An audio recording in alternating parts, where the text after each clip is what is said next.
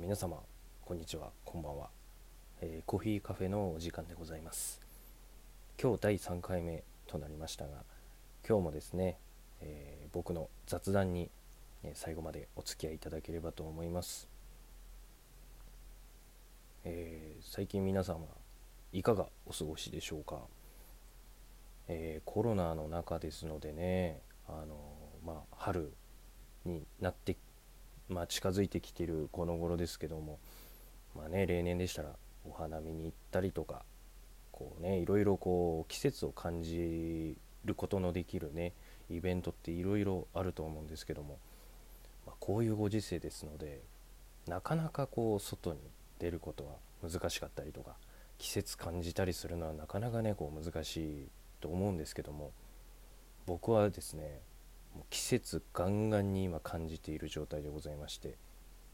まあね何かと言いますと僕特に桜とか見ているわけじゃないんですけども花粉ですね。まああの花粉が来ますとあ春来たんだなというねそういう、えー心境で今いますけどもあの皆さんどうですか？花粉は。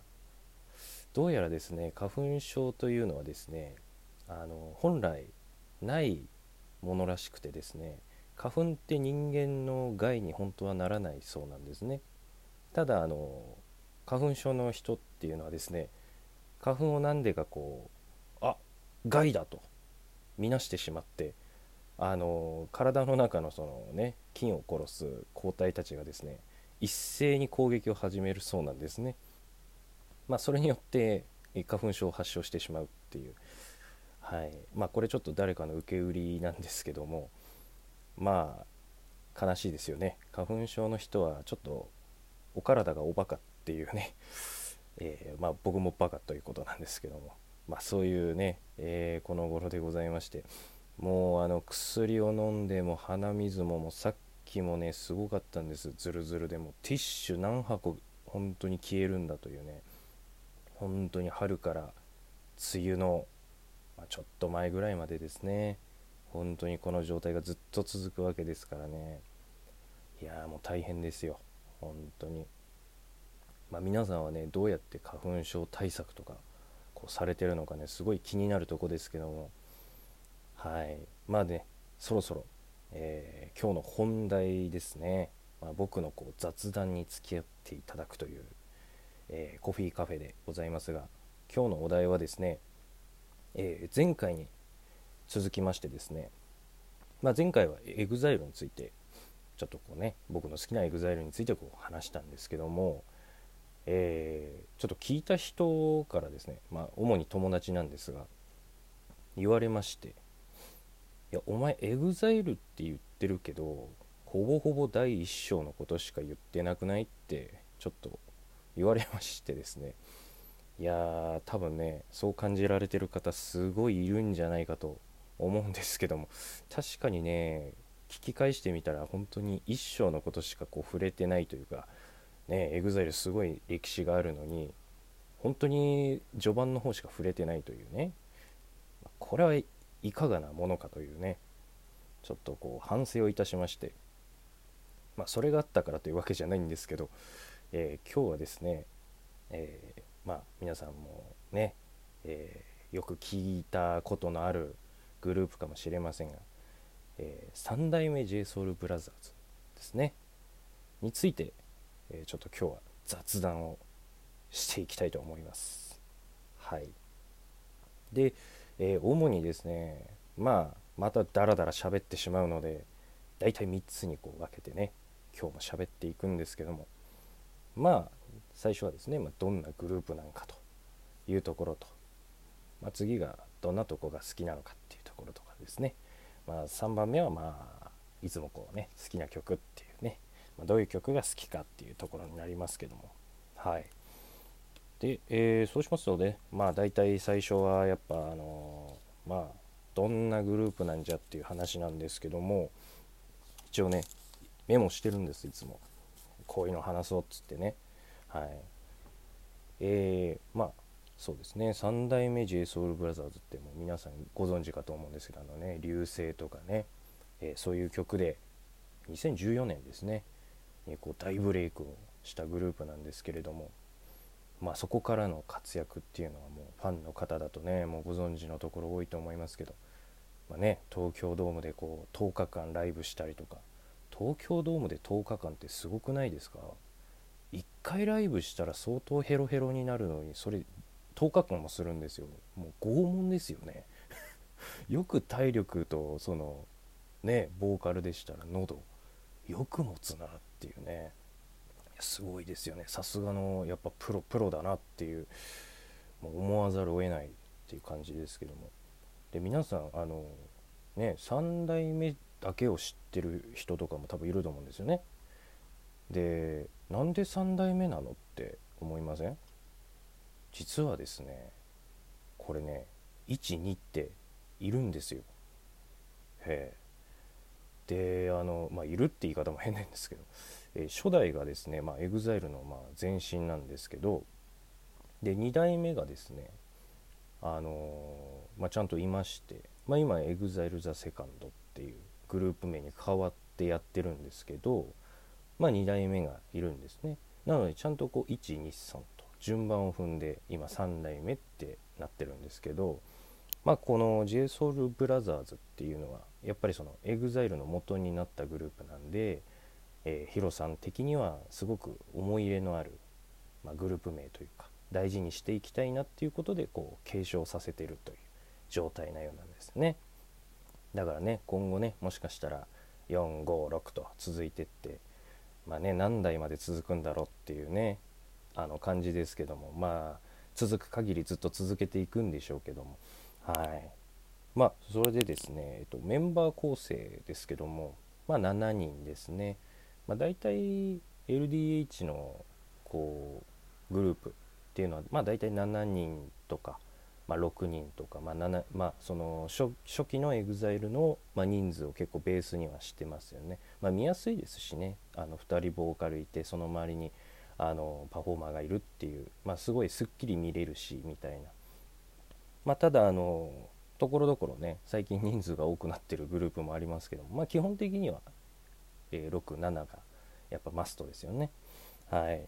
であのボーカルの、えー、坂さんと今市さんは、えー、こちらはあのボーカルバトルオーディション2というあの、え1回目はあの、ね、高弘さんが、えオーディション勝ち抜いて EXILE のボーカルになりましたがこれの2回目の、えー、まあ、合格者がこのお二人というところで。で、えー、その周りのですねパフォーマーの方たちは、えー、2人はですねあの直樹さんと直人さんはもともともう EXILE で活動していてであの2代目の JSOULBROTHERS のメンバーでもあったんですね。で、えー兼任という形で、まあ、今はねあの EXILETHESECOND の方の活動はしてないで EXILE と3代目だけって形になってますけどで、えー、その他のですね、まあ、エリーさんとか、えー、山下健二郎さんとか、えー、岩田貴則さんですねあのエリーさんはあの劇団 EXILE に、えいまして。でダンスもそんなねあの幼少期からの英才教育ってわけではなくてもともと高校球児だったっていうね。まあ、ただあのやっぱりこうね外国の血も入ってるからやっぱりそういうダンスとかはねやっぱこう知的なものから来てるのかなとは思いますけど。で山下健二郎さんは、まあ、こちらはもうね ZIP のあの司会とかもやってますがもうね多彩な趣味を持っていてあの以前は USJ のねパフォーマンをされてたっていうことでねだからすごいですよね。そこからこのねまあもともと表舞台にいたと思いますけどこんなねあの華やかな、まあ、華やかから華やかにいってるから、まあ、あんま変わんないかもしれないですね。すごいですよね。で、えー、一番異色なのが、まあ、異色っていつも言われてましたけどあのね、えー、ガンちゃんこと岩田貴則さんですけども、えー、慶応大卒のねもう超頭のいいね実家も超でかいし、えー、そんなねもうなんかあのレールが出来上がってるような人がですね、まあ、ダンスに目覚めてダンスでこうね食っていきたいというね生活していきたいっていうことでねあの直樹さんが、えー、ガンちゃんを誘ったっていうね確かそういう話だったと思うんですけど、はい、あのダンスはちょっと詳しくなくて申し訳ないんですがあのクラップダンスっていうねこうダンスの種類だそうなんですけども、はい、で今ではあんなねもうすごいイケメンでもともと顔出しはすごい良かったと思うんですけどあのデビュー当時はもうガングロのですねちょっとあのこ怖い怖い、うん、怖かったですね。あんなに華やかではなかったような気はしてますね。なんかだんだんこう肌が、えー、元の色に戻っていってそうですね。髪型もああいう形になってこうあのまあドラマのあの「ディアシスターっていうあのねあの石原さとみさんと松下奈緒さんがねこう姉妹役で出られていたドラマの、え、そうですね。石原さとみさんの役をこう好きな好きなんだけどこうなんかこう親友的なポジションでいて、まあ、最後はちゃんと報われるんですけどそのポジションでいたんですけど、まあ、このドラマで僕正直なんかこうなんかすごい人気に拍車がかかったのかなって勝手に思ってるんですけどすごいなんか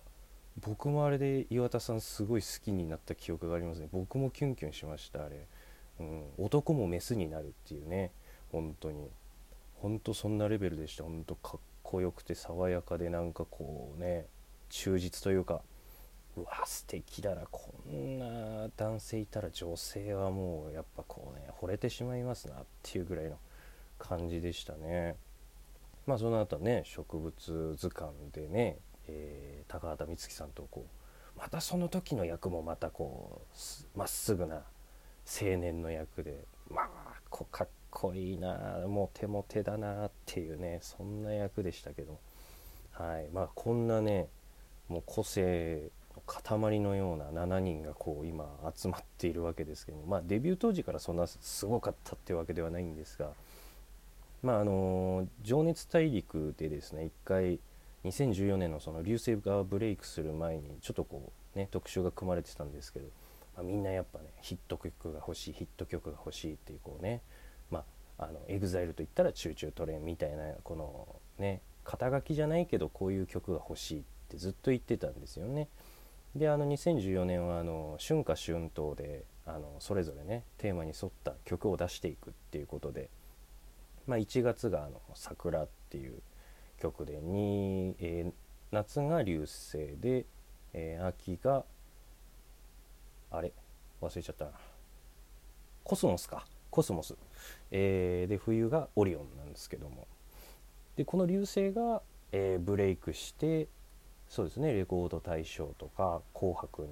まあ「紅白」はもともと出てたんですけども「紅白」でもね結構こうえー、目玉なアーティストとしてこう取り上げられてっていう形でそこからもう一気にね、え、もうスター街道のようなもう今のようにねもう知名度がすごいことになってしまっておりますがもうファンの方もね、えー、多分8割ぐらいは女性だと思いますけども。はい。で、えこんなに言ってますが僕ライブには1回も行ったことないです。うん、なんかねあの僕ねライブ人生で一度も行ったことがないんですけれどあのなんかねやっぱね最初のライブって本当に自分がね心から好きなアーティストのに行きたいなって思ってるんですけどなかなかね踏み込めないっていうところですね。で、えー、まあ3代目 JSOULBROTHERS っていうのはこういう、まあ、メンバーとですね、えー、こういう構成で、えー、なってるわけなんですけどもまああの、まあ、なんでこのグループが好きかっていうとこですね僕がね。うんまあ簡単に言うとその EXILE 好きになってあの「週刊 EXILE」っていうのをやってたんですけどでそういうのを見てる時にやっぱそのオーディションの過程とかそのね3代目が出来上がる瞬間とかをなんかこう見てたんですよ。でなんかあできたんだっっていう感じででその後もこう曲もねあのそのまだブレイクする前のその曲とかもこうね聴いたりとかしてて結構昔の曲好きだったりとかするんですけどでその時のねエピソードとかもいろいろ見ててまあなんか勝手に愛着が湧いててああ流星でヒットしたんだよかったねみたいなこれでなんか EXILE に次ぐなんかこうね、えー、看板アーティストっていう、まあ、LDH 長らくこう EXILE 以降なかなかこうねまあ、やっぱ音楽でこうね売れるって難しいですからね同じ会社からいくつも出るっていうのはやっぱ難しいもので。なのでその中でこうね3代目が出てきたっていうのはわすごいな。2, 2枚看板がねできるわけですからすごいなと思って。どっちも絶大な人気じゃないですか。だからすごいなと思って。まあそれでねあのー、まあ気づいたらこんなすごい人気なことになってて。まあ僕どちらかというと EXILE のグッまあ、グッズもそんな買ってるわけじゃないですよ。パーカーぐらいなんですけどまあ、3代目のね JSB っていうブランドはあるんですけどそれのパーカーちょっと買ったりとかはしてるんですけど。まああの僕の好きなあのライブがそのアンノンメトロポリスっていう、え、ライブなんですけどもこの時のですねあのパーカーのもうあの何て言うんですかねこうデザインとか色の配色。であのアンノンメトロポリスのロゴの色がですね赤黒紫だったのかな。ちょっとこうあの宇宙とかそういう感じのイメージで確かやっているんですけど。まああの近未来ね宇宙のこうあの発展していった時の、まあ、世界とか、まあ、ちょっと「スター・ウォーズ」にちょっと近い状態なんですけど。でその時のあのパーカーが好きすぎてもう長らく、ね、あの会場とか行かないとああいうのって買えないじゃないですか。今みたいにメルカリもなかったから。であのメルカリでなんとかセットアップをまあほんと1年前ぐらいですね、えー、買って。いやめちゃくちゃ嬉しかったですね。あの僕の動画の中であのコロナの中であのディズニーディズニーシーに行った時の動画であの全身アンノンメトロポリスのあのパーカーで行ったんですけどあの本当になんか自分の中で勝負服みたいになっちゃっててこうちょっとこうディズニーシーって僕人生初めてだったんでこういやちょっと気に入った服で行こうと思って。でこうね撮るって決めてたんでこれはちょっとちゃんとしていこう。ちゃんとしていこうがなんでパーカーなんだってそこがツッコミどころではあると思うんですけど、まあ、それでもねあってまあ行ったんですけども、まあ、まあそういうねちょっとまああの第1章の EXILE も好きだったりするんですけどその1章の時ってやっぱ僕あのねリアルで見てなかったので後追いなんですよね。だからこうなかなかその時の生なこう自分の感動とかもなかなかねやっぱないんですよね。やっぱ過去のもの見てなんで。でも3代目はどっちかって言ったらリアルにこう見てきたっていうのがあったんでまあそうですね。普通にこうあ応援したいしたいっていうかちょっと応援してたっていうのもあって、うん。まあ、そんなところですかね、まあ、あとはやっぱりそのボーカルの今市さんの髪型とかがすごい好きで結構そうですね。真似したりとか、うん、人生で初めて金髪にしてみたりとかね。大品種買いましたけどもね。バイト先とかで。あのそう。一応僕もねあのコロナにコロナがすごいことになるちょっと前にライブハウスで初めて1人でライブしたんですよ。まあ何人かいる中で。でその時にあの誕生日前だからちょうどそうですねこの辺りの時期なんですけども、まあ、ブリーチしてまあちょっと暗めの色をこうブリーチした後に入れるんですけど当然ですね1週間ぐらい経つとやっぱ色が抜けてきてしまってその元の金色が出てくるんですけど最初の頃は良かったんですよ。暗めの色なんであのバイト先行ってもあ暗暗いじゃんみたいな感じで。そこまではいいんですよあの日が経つにつれてこう化けの皮が剥がれてしまって金色が出てきちゃうんですよね。であのこれはいかんって言われて あの黒ワックスをしてたのをよく覚えてますね。はい。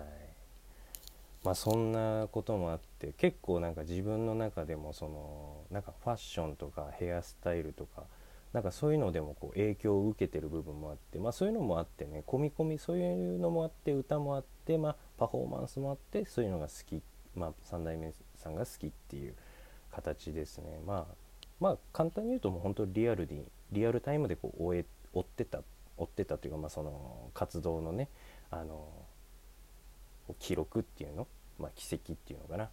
を追ってたからまあ好きっていうのもありますね。はい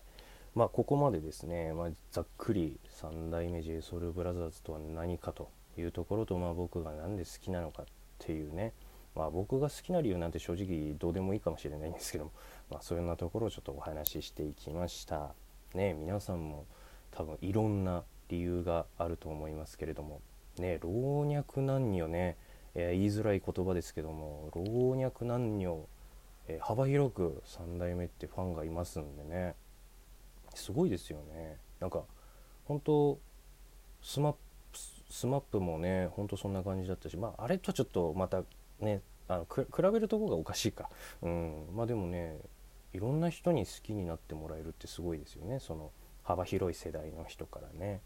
うん。不思議なそれは魅力なんだろうなっていうふうに僕は思いますね。で、えー、最後ですね、えー、僕の好きな曲トップ3ということなんですけども、えー、まあね3代目の曲もたくさんありますけども、え最近はなんかねどっちかっていうとこうアップアップ調の曲が多くてまあ、流星以降ちょっとそういう系統が多かったですね。EDM な感じの。まあどこかクラブに流せそうなね。うん。ちょっとパリピな感じな曲が多かったですけども。まあ3代目ファンまあこれもね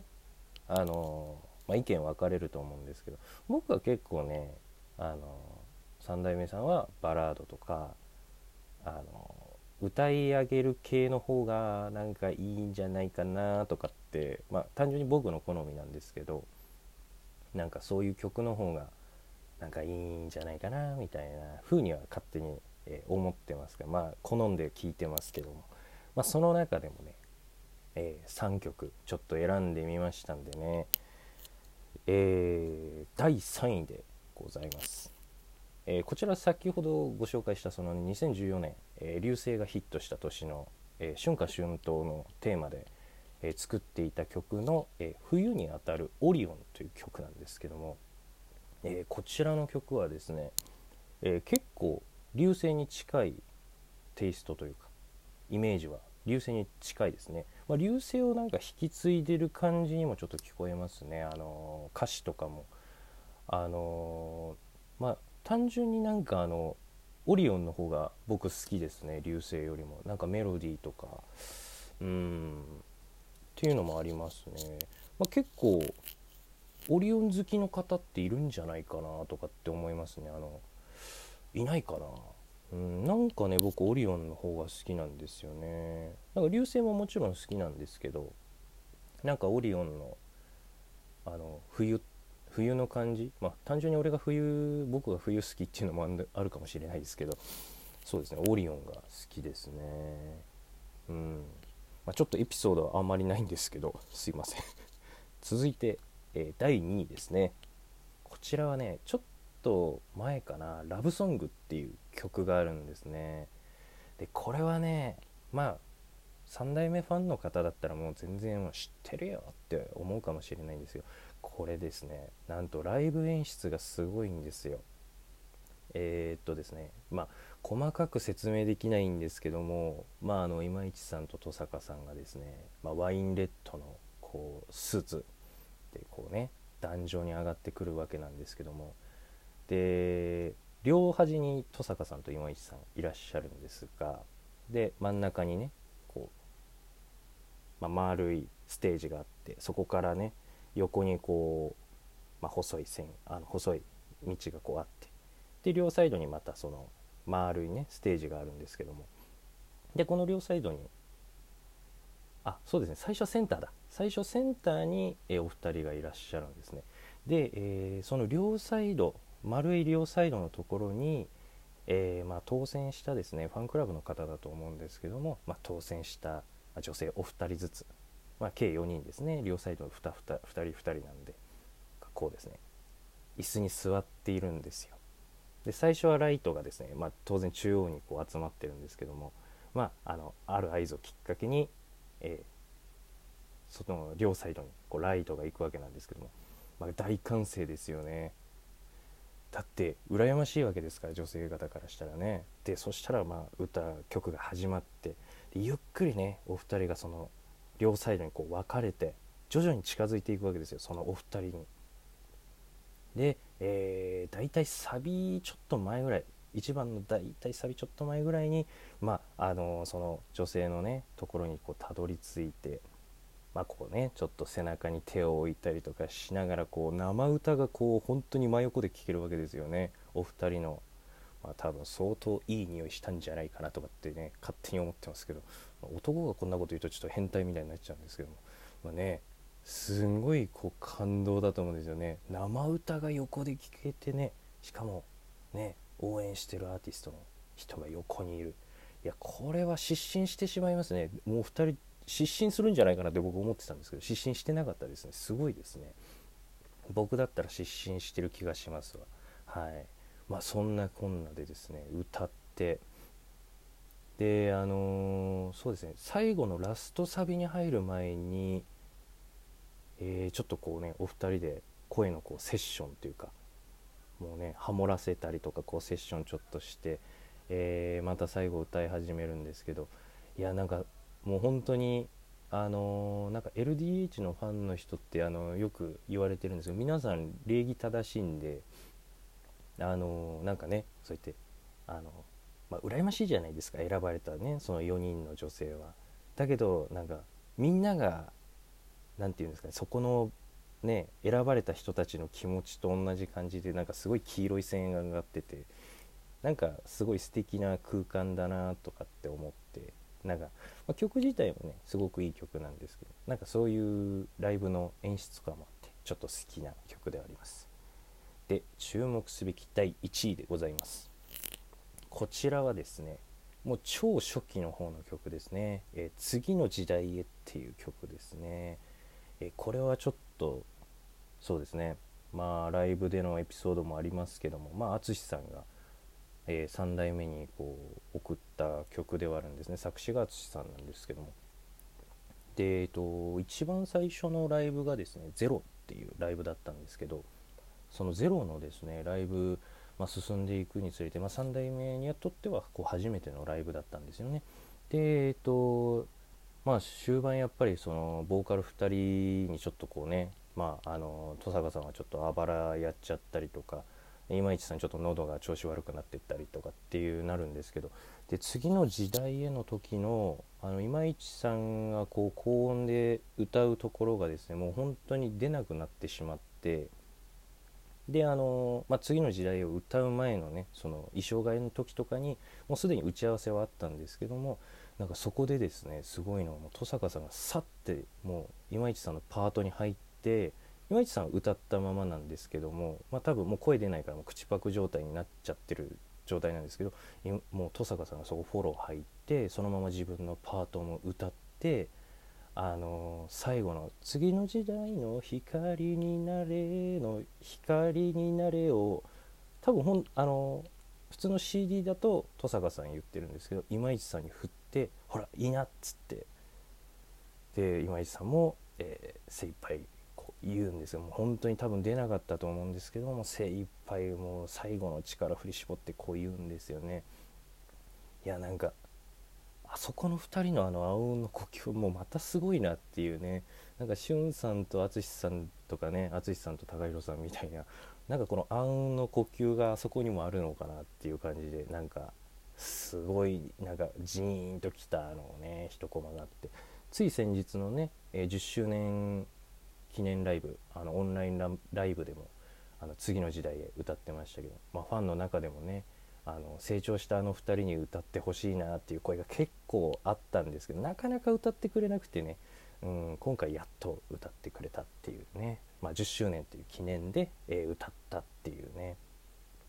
そんな、えー、曲でございます。まあ、以上ですね、えー、オリオンラブソング次の時代へ。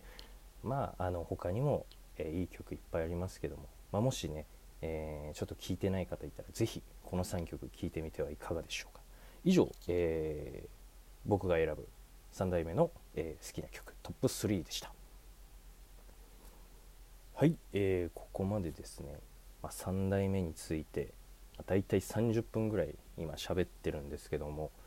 まあ、本当はですね正直言うと1時間ぐらい話せなくもないんですが、まあ、まとまらなくなってしまうんでね。そうなると、まあ、つまんないことにもなってしまうので、まこの辺りでですね、えー、蓋を閉じた方がねいいかなと思いますんで。はい。まあねあのー、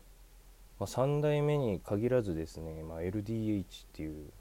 まあ、その組織のグループはですね他にもいいアーティストさんもいますしね、まあ、僕もかつてはちょっと e ガールズすごい好きだったんですけどもまあ今ちょっと解散しちゃいましたけどもね。まあ亜美さんとかあやさんとか静香さんとかね。あのドリームのメンバーが本当に引っ張ってた時の、えー、e ガルズすごい好きであのフォローミーとかね。あの辺りすごい好きでしたけども。はい。まあそんなこんなですね。えー、まあ今日もラジオを終えていきたいと思うんですけども、まあ、コーヒーカフェ、えー、第3回目になるんですけども、まあ、今後ですねあの本当にコメントとかあればですねそういう話も、あのー、していきたいと思いますしまあ他になんかこんなこと話してほしいとかがあればですね全然僕も調べてですねちゃんとこう入念に調べてちょっとラジオで話していきたいと思いますんでもしリクエストとかあればですね全然コメントに入れていただければと思います。それではですね、えー、今回は3代目 JSOULBROTHERS について、えー、雑談をしていきました、えー、もしこの配信ですね、え動画良ければですねグッドボタン高評価ですね、えよろしければチャンネル登録、えよろしくお願いします。で、えコメントとかもいただけるとですね、え非常にえ、僕のラジオをはかどっていきますのでコメントもどしどし、え、お待ちしておりますんではい。それではまた次回、え、お会いいたしましょう。それでは皆様さようなら。